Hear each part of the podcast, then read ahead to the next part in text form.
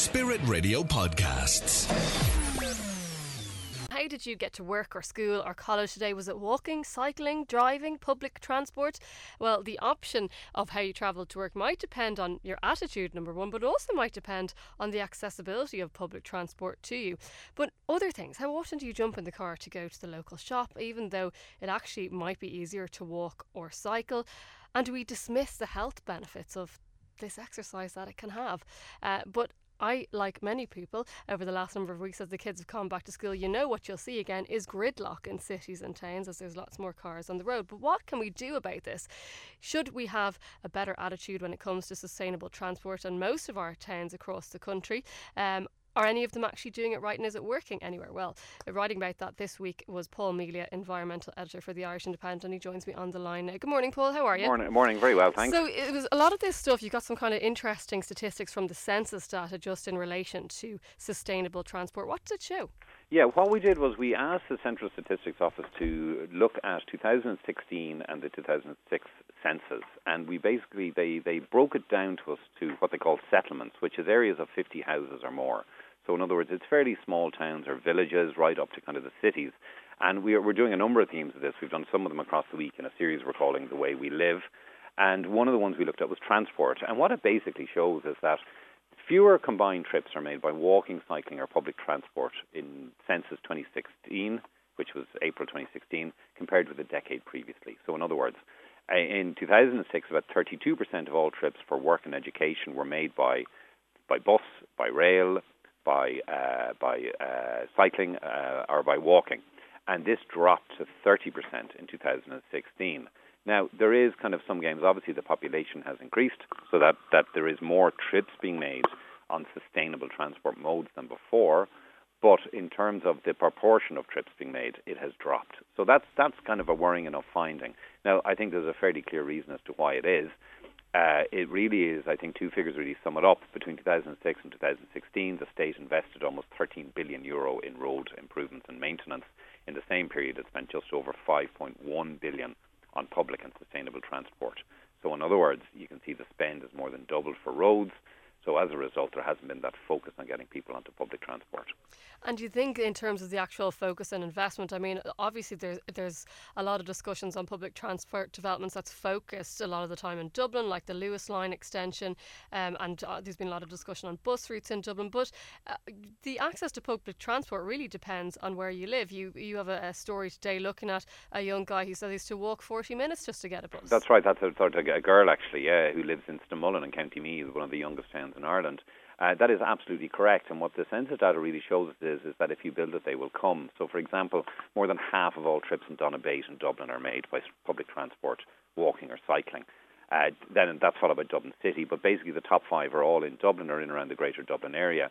The lowest uh, I mean, not all are completely disconnected. I mean, Enniskerry and County Wicklow is one of the lowest areas across the GDA in terms of sustainable transport.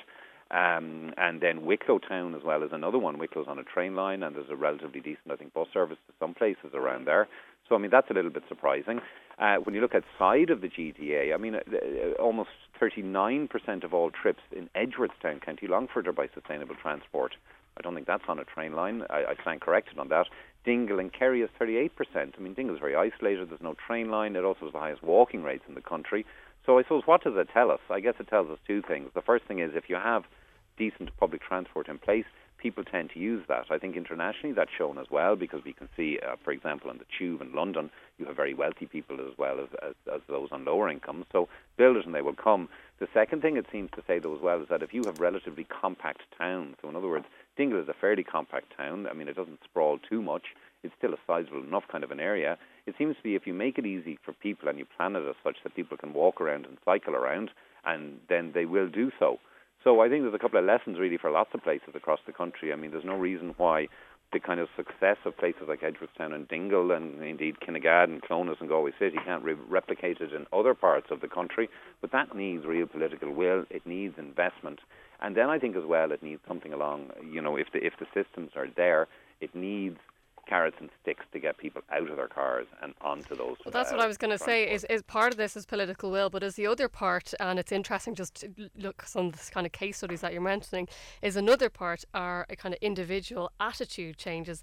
I'm thinking of myself now and thinking of a small baby that I have that will only sleep when he's walked. So I get out with that buggy, rain, hail, or shine, and it means I have my windproof umbrella, the rain cover for the buggy. You know, I have the gear. Yet some people, you know, if the weather's in any way bad, they have to get in the car. Do we need to look at changing our attitudes to just getting out, using our legs, and using public transport? I, I think we definitely do. I mean, look, I recall my own father-in-law talking to me about um, he lived in a place called Fore in County Westmeath, cycling to Castlepollard, which was a fair distance, and cycling to Mullingar on his bicycle to go to dances and that. Now, you know, that was because there was no alternative, and, and he made it. I mean, as a kid myself, I recall sitting in wet trousers for the day in school because I got soaked on the way to school, but, you know, that was just it. So my parents were these people that refused to give us a lift unless really, I mean, there was a there was a typhoon out there that we were we were by on our own. So I think there's an attitude on that. I mean, I think there's also a thing of um, people need to kind of make this link between their use of the car and congestion, and I mean, obviously climate change and air quality as well. But I think people don't seem to have this connection that if they drive their children to school, for example, uh, that's why it takes them longer to get back because there's so many people doing it. I mean, we certainly see over the summer when the schools are out that traffic moves much better because there is less of it on the ground. But then we hit September, October, and it's right back to where it was. Now, there's an interesting thing. I think Fine Gael talked about this yesterday their thinking in Galway. There was some criticism of Bus Éireann, and they were saying, you know, the school transport system should be taken away from Bus Éireann because people aren't getting on the bus. The fact of the matter is that's funded by the Department of Education. Bus Éireann only operate it. They're kind of an agent for the department. So really, the criticism there should be to the Department of Education. I think it's, it's an interesting point. I think the school transport service costs about 150 million a year to run. It, it operates very well for those who can avail of it. But if you were to double the budget or you triple the budget, you'd say it's a ferocious amount of money. But you get every child in the school, you know, every child in the country to school on the bus or else walking or cycling. And I think there's other economic benefits for that. I mean, they talk about the cost of congestion. I mean, that is a huge cost to the economy, and that's getting more expensive, so you eliminate that. You talk about air quality and premature death, so you eliminate those. You obviously make a big effort in terms of climate change, and remember, you know, we're going to be hit with fines from the EU if we don't really ramp up ambition in this regard. So there's wins wins across the board. But for that, we need to change our attitudes and just say, look, walking to a bus stop is not the end of the world. Getting a bit damp isn't the end of the world. You can buy a hat, you can buy wet gear. There's ways around this, but we just need that shift. I think in, in temperament and in change. Some, in I mean, we've, we've talked a little bit, Paul, about walking and obviously public transport, but what about cycling? And of course, there have been efforts made, things like the Bike to Work scheme. Now, there's some great, great cycle paths, but in some parts of the country, obviously, there's lots of areas that this could improve on. Is there evidence to say that when these things are improved, i.e., good, uh, accessible cycle paths, that people are using them as much as they could be? Well, I mean, the, the success for cycling seems to have really been, um, you know, in, in Dublin, uh, seven percent of all trips in the city are made by bike, and in Galway they're just over five percent. But there's no other city where cycling rates are above five percent, and there's a number of reasons for that. There's an infrastructure issue. Uh, where it is provided, people will use it, and I mean, I think that's evidenced by the figures in Dublin that there is some very good cycle paths. I mean, particularly along the canal, there is very good. Uh, there's the Sutton to Sandycove one as well, but again, there is huge parts of the city that people are very nervous about cycling in, and and that is a concern too. People are, fr- are nervous about cycling because they think it's quite dangerous. I mean, I think Prime Time did a piece last night on RTÉ where they talked about 15 people being killed last year. And, you know, that's obviously a risk, but I kind of would make the point as well. I mean, back in the 80s and 90s, we were routinely killing between four and 600 people a year on the roads, many of whom were cyclists, and there was far less traffic, far fewer cars and vehicles on the road. There's more vehicles today and less people are killed. So I don't know if that's a perception thing. Obviously, you know, there is a need for more infrastructure, particularly segregated cycle lanes, but I think there's a perception issue there that needs to be overcome as well, that people just feel that it's dangerous rather than perhaps it actually being dangerous.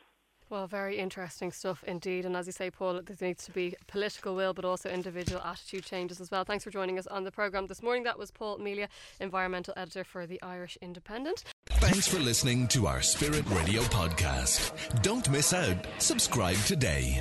Find out how at spiritradio.ie.